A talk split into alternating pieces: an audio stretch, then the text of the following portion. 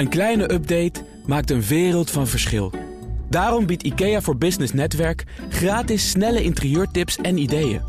Word gratis lid en laat je werkplek voor je werken. IKEA, een wereld aan ideeën.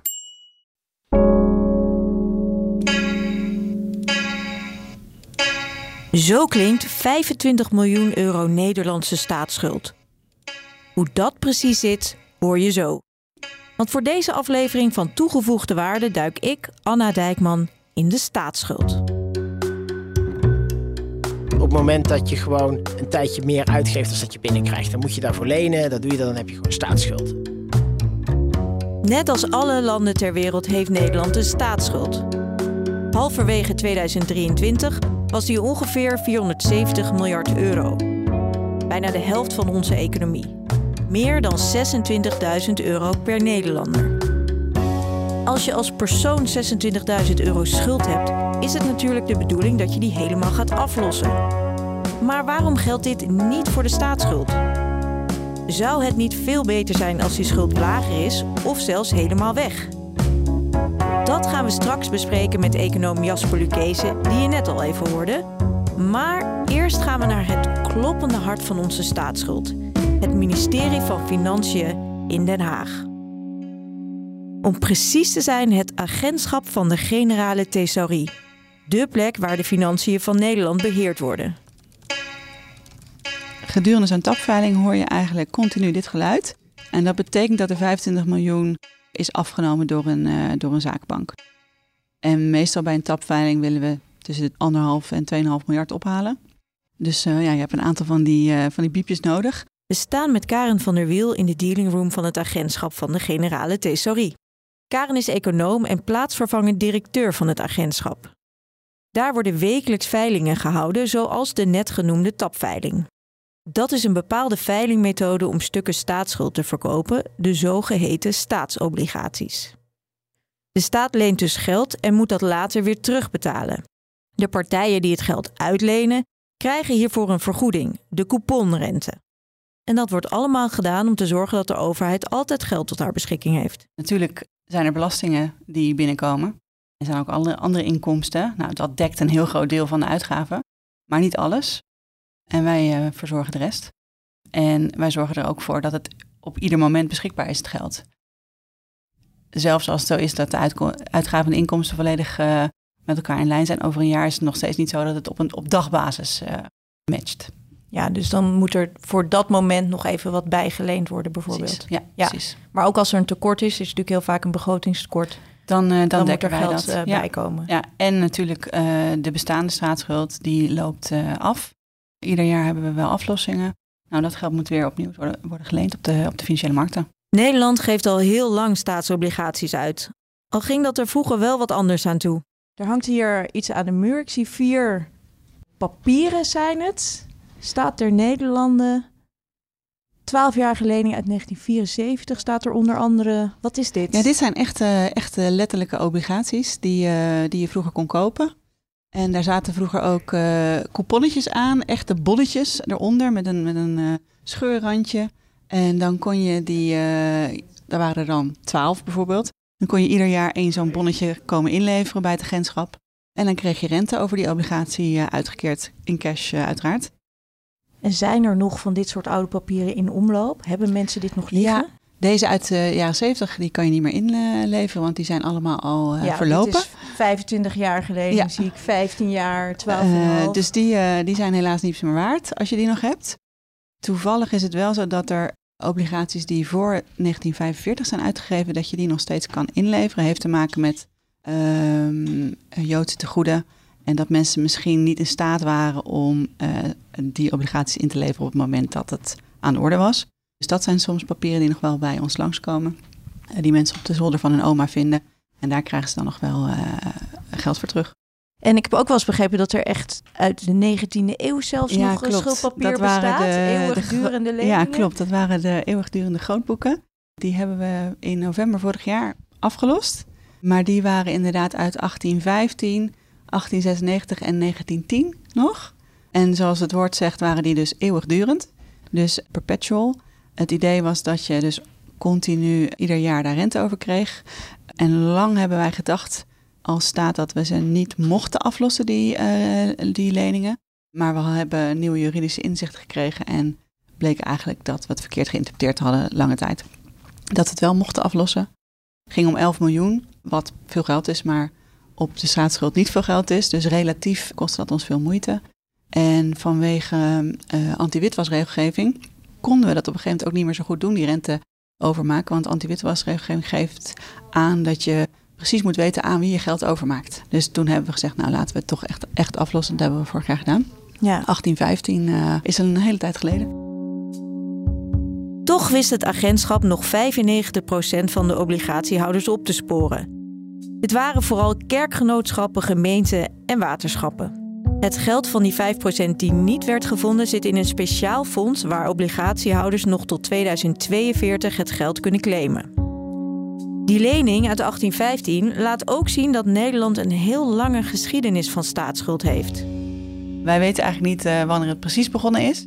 Wij weten wel uh, wanneer het agentschap is opgericht en dat was in 1841. En we weten dat die lening die in 1815 is uitgegeven eigenlijk weer een heruitgave was van andere leningen die daarvoor al waren afgesloten. We weten ook dat in die periode tussen 1815 en 1841 het een beetje uit de hand uh, is gelopen. Toen was de koning nog echt uh, verantwoordelijk voor de staatsfinanciën. En uh, toen was het vrij onduidelijk met wie er leningen waren afgesloten en tegen welke voorwaarden. Dat was Willem I, die vanaf 1815 staatshoofd was van het Verenigd Koninkrijk der Nederlanden. Hij gaf veel geld uit aan economische herstelplannen, maar ook aan het leger omdat hij weigerde de afscheiding van België te accepteren. Bij zijn aantreden was de schuld al flink, maar onder zijn bewind steeg die nog verder tot de ongekende hoogte van 250% van het BBP. Op een gegeven moment was Willem I zo'n beetje de enige die nog wist hoe de staatsfinanciën in elkaar staken. Tot onvrede van het parlement dat mede hierom in 1840 zijn macht inperkte. Waarop Willem I besloot af te treden. Zijn opvolger Willem II richtte daarna het agentschap op om de staatsschuld professioneel te laten beheren. Meer dan 180 jaar geleden dus. Ik vroeg Karen hoe het tegenwoordig in zijn werk gaat. Bijvoorbeeld als de staat 5 miljard euro wil lenen. Stel, we willen een nieuwe obligatie op de markt zetten. We willen een nieuw soort lening uh, naar de markt brengen. Dan beginnen we een paar weken van tevoren met een soort marketingcampagne. Een roadshow noemen we dat. Dat doen we niet uh, het hele jaar door, maar eigenlijk maar één keer per jaar. Dat wij op pad gaan bij investeerders langs, binnen- en buitenland, om het verhaal te vertellen van de Nederlandse staat. Over overheidsfinanciën, over politieke situaties zoals een nieuw coalitieakkoord of Prinsjesdag, nieuwe plannen die zijn uh, bekend geworden. Tegenwoordig vertellen we dan ook iets over de klimaatsituatie in Nederland. Want investeerders uh, die voor lange tijd geld aan ons uitlenen, zijn daar natuurlijk ook in geïnteresseerd. We gaan ook een paar weken van tevoren nadenken over de prijs. Dus uh, tegen welke prijs we het in de markt zouden willen gaan zetten. En dan op de dag van uitgifte uh, om tien uur, het is altijd op dinsdag bij ons, veilingdagen, om tien uur, dan openen we de boeken, zoals we dat zeggen. En dan kunnen alle mogelijke investeerders die dat willen, die minimaal 25 miljoen willen inleggen, via zakenbanken. We hebben 13 zakenbanken die ons helpen bij het verkopen van de staatsschuld kunnen zij, uh, kunnen zij inleggen in ons boek. En nou ja, ergens uh, rond het middaguur is dan duidelijk tegen welke prijs wij willen, willen uitgeven. Is dat dan een soort gemiddelde van wat? Nou, wij zoeken natuurlijk naar de beste deal voor de belastingbetaler. Waarbij we wel graag een goede mix willen hebben tussen, tussen bepaalde type investeerders. Dus wij maken het onderscheid tussen real money, zoals wij zeggen. Pensioenfondsen, verzekeraars, um, uh, dus dat zijn instellingen die waarschijnlijk die obligaties lang op hun balans uh, laten staan. En aan de andere kant wat we other noemen of soms fast money. En dat zijn banken die voor eigen boek handelen of bijvoorbeeld hedge funds. Die zitten er wat meer in voor een goede deal. En het zou kunnen zijn dat zij na een week besluiten om toch weer de obligaties te verkopen, omdat ze dan net wat geld kunnen verdienen. En eigenlijk willen wij alle soorten investeerders aan boord. Want wij willen ervoor zorgen dat onze obligatie goed verhandelbaar is. En dat die verzekeraar die uiteindelijk toch misschien zijn stukken weer moet verkopen, dat wel in de markt kwijt kan. Uh, of je juist extra kan aankopen. En daarom heb je ook die other investeerders nodig. Zijn er verder nog eisen aan de investeerders? Ja, zeker. Tegenwoordig uh, hebben we ons eigen Know Your Customer uh, beleid. Dus we checken uiteraard of partijen op sanctielijst staan bijvoorbeeld. En hoe gaat dat dan zodra die stukken verhandeld worden? Ja, dus op het moment eigenlijk één dag na de veiling, dan bestaat die nieuwe obligatie. En dan kan het op allerlei plekken verhandeld worden. Maar dan weet je eigenlijk niet meer wie Nee, dan nee. Uh, dat staatspapier nee, dat klopt. Nee, klopt. bezit heeft. Theoretisch is het zo dat een partij die bij ons niet mee mag doen in de veiling, de dag daarna de obligaties van een andere partij overkoopt. Hebben wel wat informatie over wie onze obligaties in bezit heeft. We weten wel dat uiteindelijk het merendeel nu van de staatsobligaties ook nog wel in Nederlandse handen zijn. Moet wel bijgezegd worden dat de Nederlandse bank daar wel de grootste partij in is op dit moment blijft de vraag waarom we eigenlijk staatsschuld hebben. En zou het niet beter zijn om helemaal geen of heel weinig schuld te hebben? Dat vraag ik Jasper Lucchese, econoom en hoofdredacteur van het economenvakblad ESB. Voor hij hoofdredacteur werd, deed hij onderzoek bij het Centraal Planbureau naar de risico's van staatsschulden. Die schuld heeft verschillende rollen in de economie. Er zijn verschillende redenen waarom dat zo is. Een belangrijke reden waarom dat zo is, is omdat de overheid natuurlijk ook vaak investeert.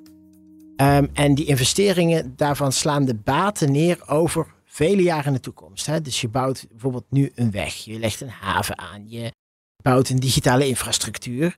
Dat kost nu een hele hoop geld, daar profiteren we de komende jaren van. En dan is het uh, ook wel zo fair als de mensen die daar de komende jaren van profiteren daaraan meebetalen.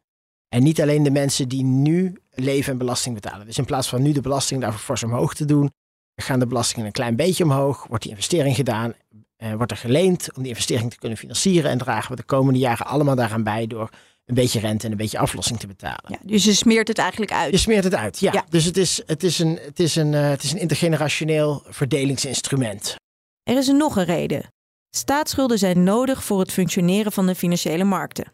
een goed werkende financiële markt is, is belangrijk, want dat maakt lenen voor iedereen goedkoper dat zorgt ook dat er toegang is tot lenen. Niet alleen voor de overheid, ook heel belangrijk, maar ook voor bedrijven en particulieren. En dat zorgt ook dat allerlei financiële transacties, dat je die gemakkelijk en snel kunt afwikkelen. Dus daarvoor is er gewoon een veilige obligatie nodig, een veilig geschuldtitel nodig. En staatsschuld is een van de, is de, de belangrijkste kandidaat om dat, om dat mee te doen. Dat heeft meer voordelen.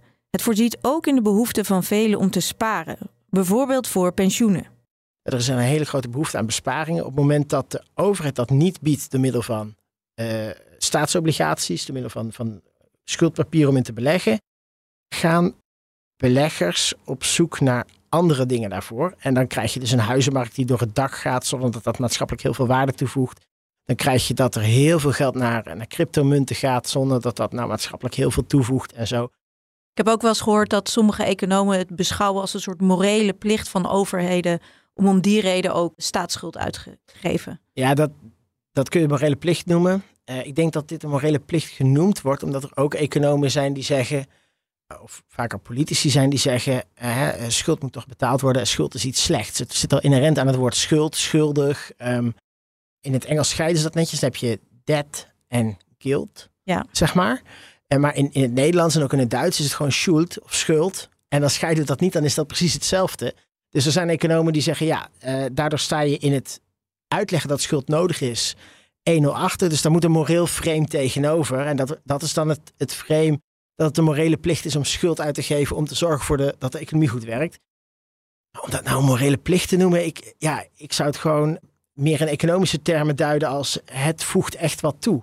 Om bij de economie te blijven, de staatsschuld heeft nog een functie. Het stabiliseren van de economie. In slechte economische tijden gaan zowel burgers als bedrijven de hand op de knip houden. Uh, daardoor dalen ook de belastinginkomsten van de overheid natuurlijk.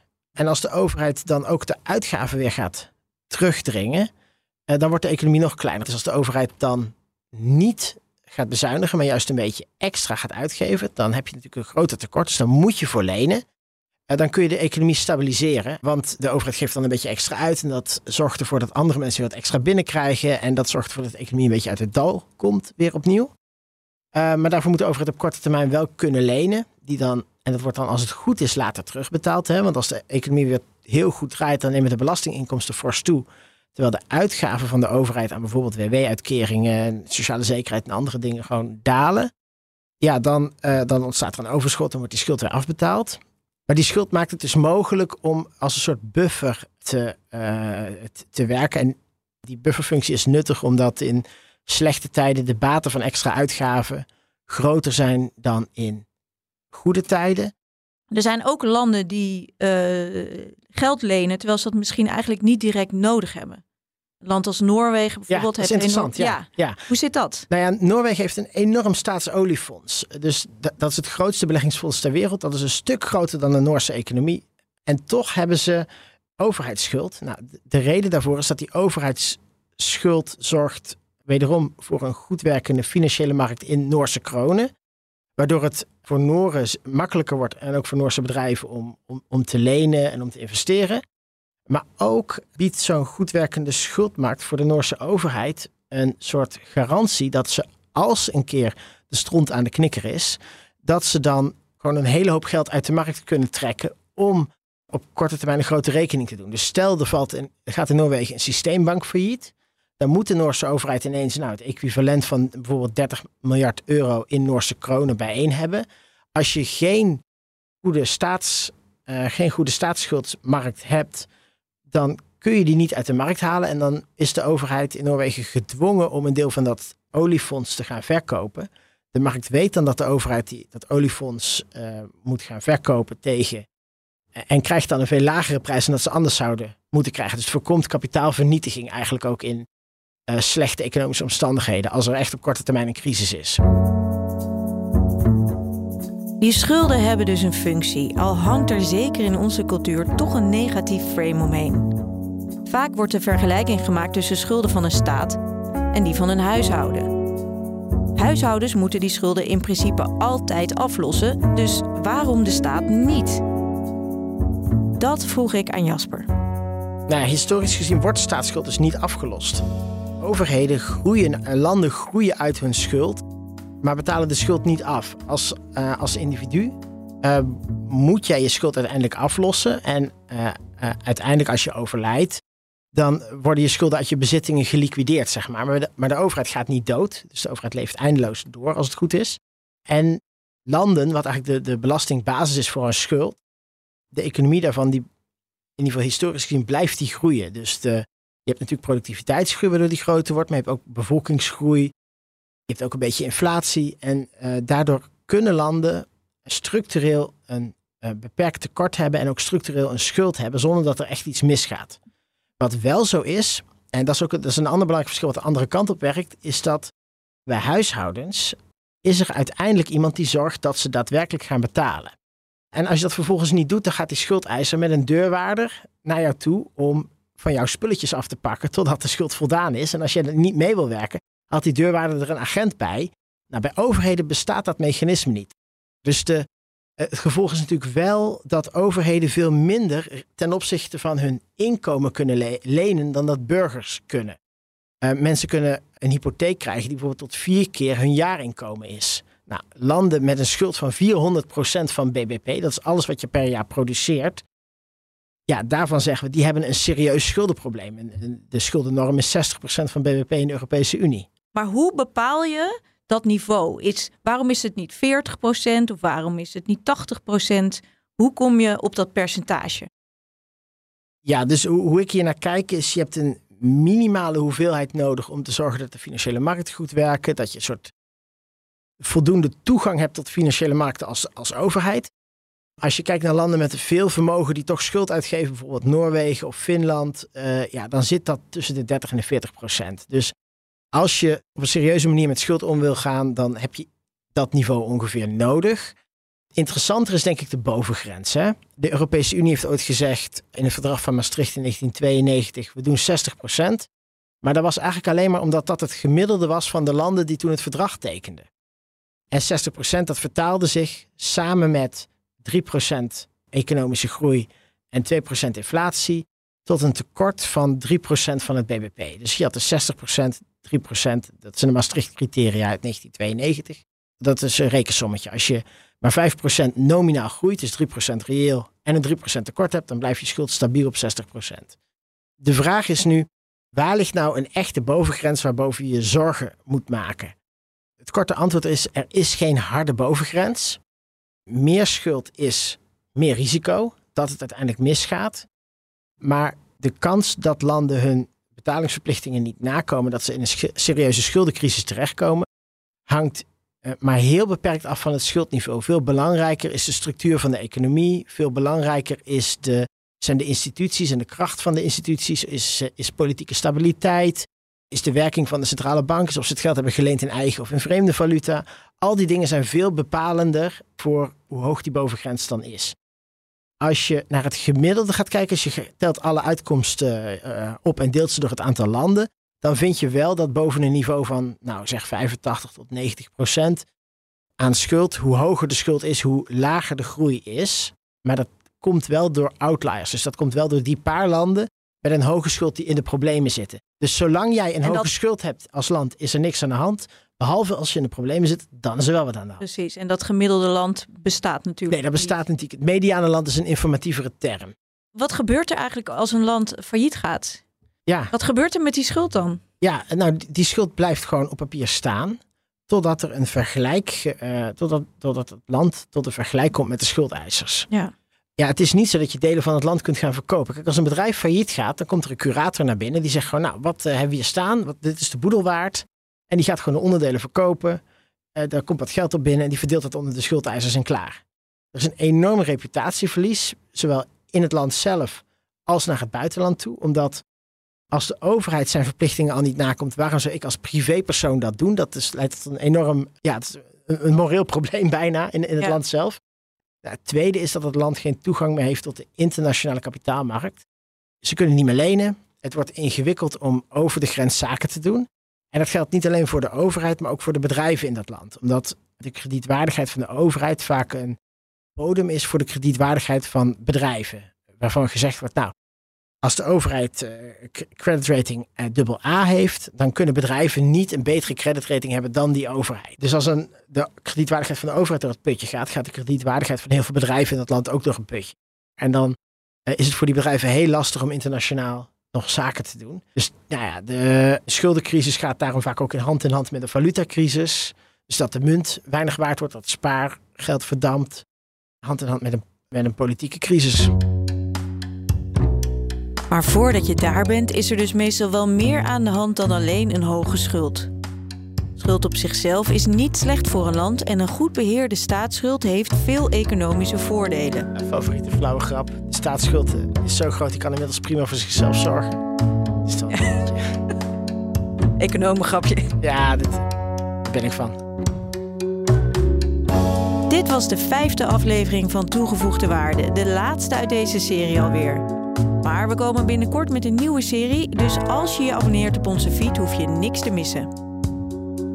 Heb je opmerkingen of heb je zelf een vraag over de economie die je graag uitgezocht wil hebben? Mail ons dan op podcast.fd.nl of stuur mij een DM op Twitter, Anna Dijkman. Redactie en montage van deze podcast was in handen van Anna de Haas, Paulien Wuster en van mij. De muziek komt van Gijs Vriezen. Dank voor het luisteren en tot snel.